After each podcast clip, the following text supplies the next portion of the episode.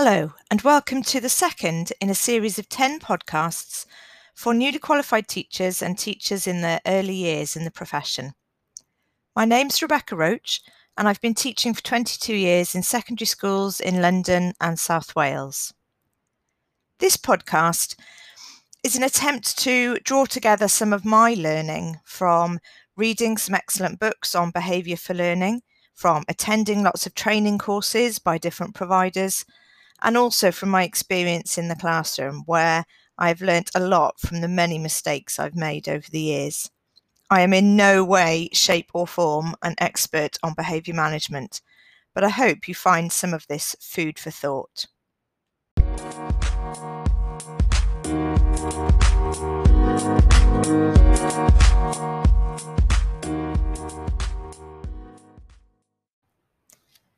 So firstly, I've learned that we have to teach the pupils how to behave and keep reteaching that.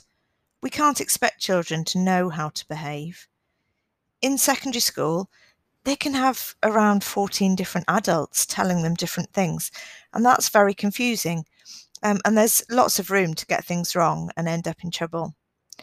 Which leads me on to my key point, and the main thing that I think we need to aim for is consistency. People need repetition and routine makes children feel safe. That doesn't mean you can't try new things, but don't change your routines and your rules every single lesson. So let's start at the beginning with the meeting and the greeting at the door.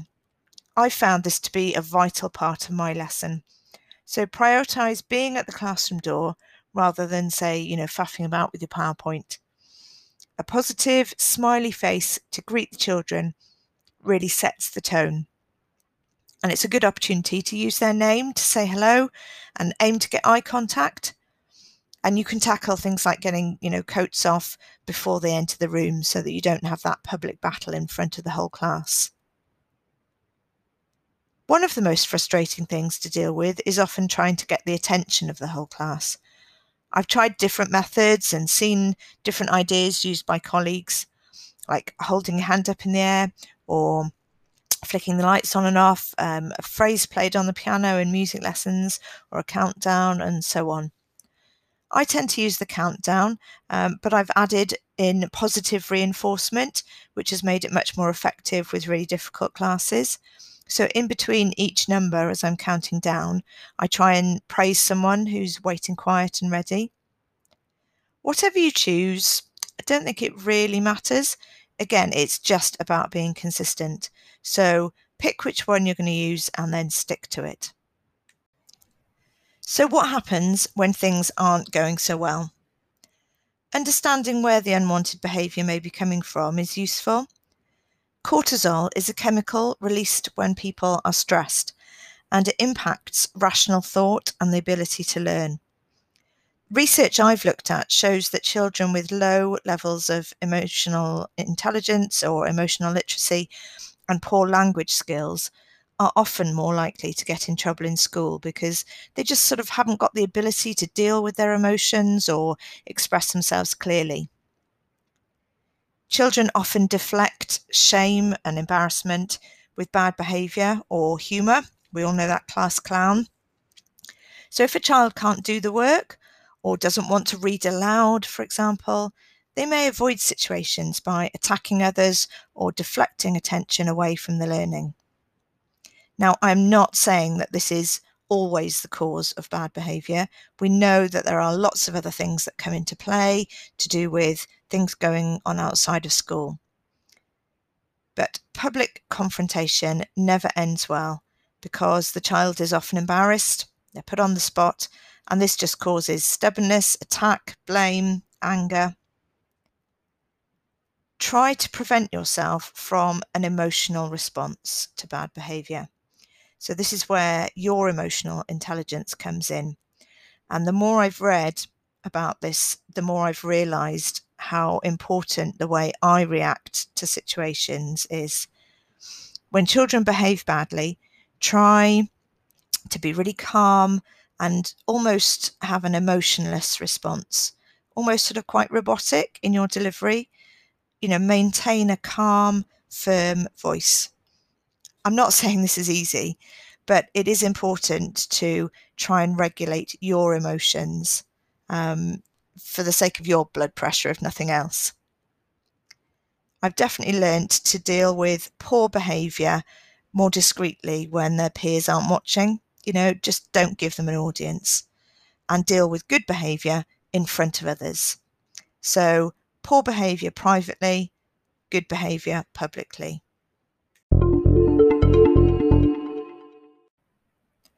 The language that we use with pupils is vitally important. We must try and separate the behaviour from the person.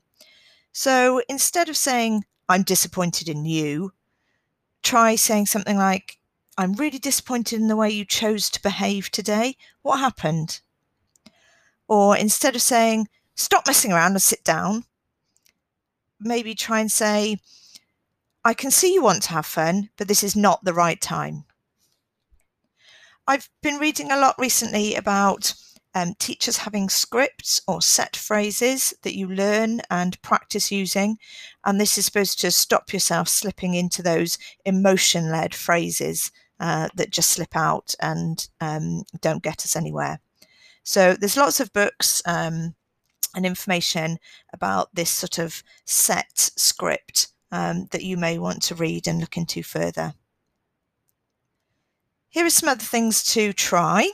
So when a pupil is being told to do something or stop doing something, try saying thank you, not please, and then walk away. This shows that you assume that they are going to do what you've asked them to do. If you stand over them and wait, it's just too much pressure and attention on them, and that's often where they dig their heels in. What about trying more gestures and non-verbal clues? I think sometimes as teachers, if we talk too much, the pupils switch off and it sort of becomes white noise to them. So try pointing at the board if you want their attention on something, or cupping your ear to show that you want them listening, or maybe do a gesture to zip your mouth shut to show that you want someone to be quiet. Give a warning before a sanction. This has been something really important in my school recently that we've tried to focus on. You need to remember to give them a chance to stop what they're doing before you start wading in with all the punishments.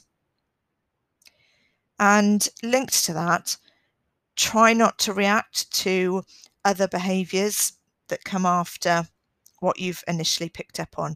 So if you're telling someone off, often you then get other behaviours, maybe, you know, answering back, swearing, walking out. Try not to react to those because it draws your attention away from actually what was the initial issue in the first place. Don't follow a pupil if they walk away from you. I've fallen into this trap many times and it really doesn't work. So if they walk away from you, just let them go, and that'll give you a chance to then get your emotions in check so that you can deal with the situation more effectively. Something else I would really encourage is to phone home. I absolutely hated doing this in the first few years of my teaching career.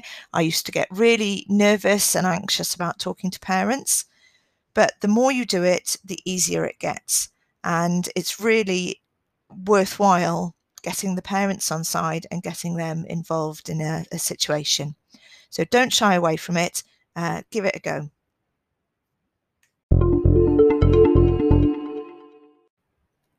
If you're trying to turn a difficult class around, then focus on the positives.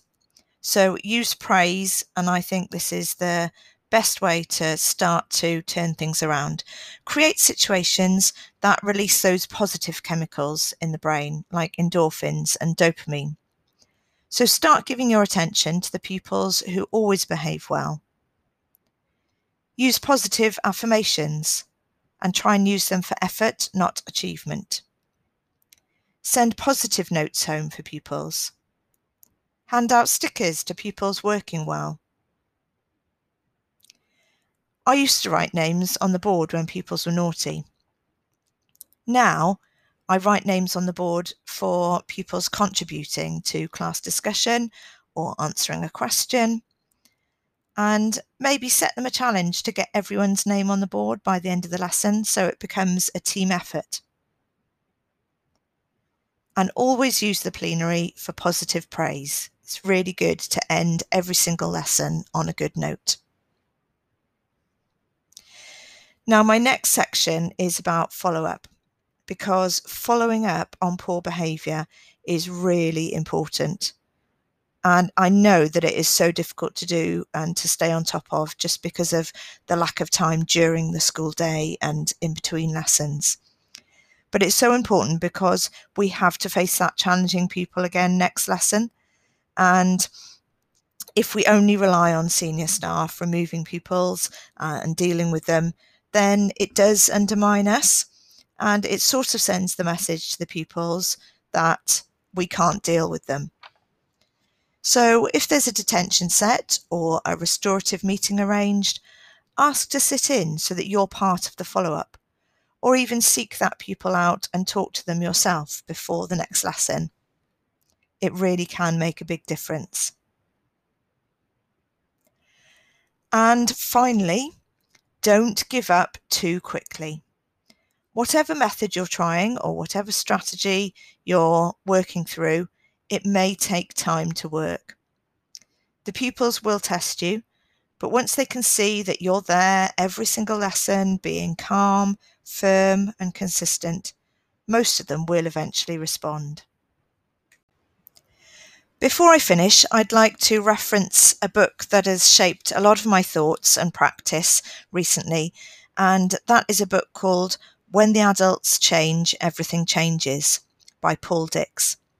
It's not about blaming teachers for poor behaviour, as the title may suggest, but instead it empowers you to face the challenge of teaching with what Paul says is consistency and kindness.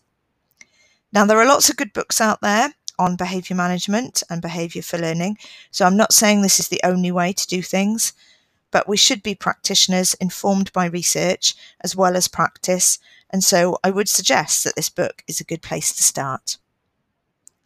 My next podcast is about teacher wellbeing.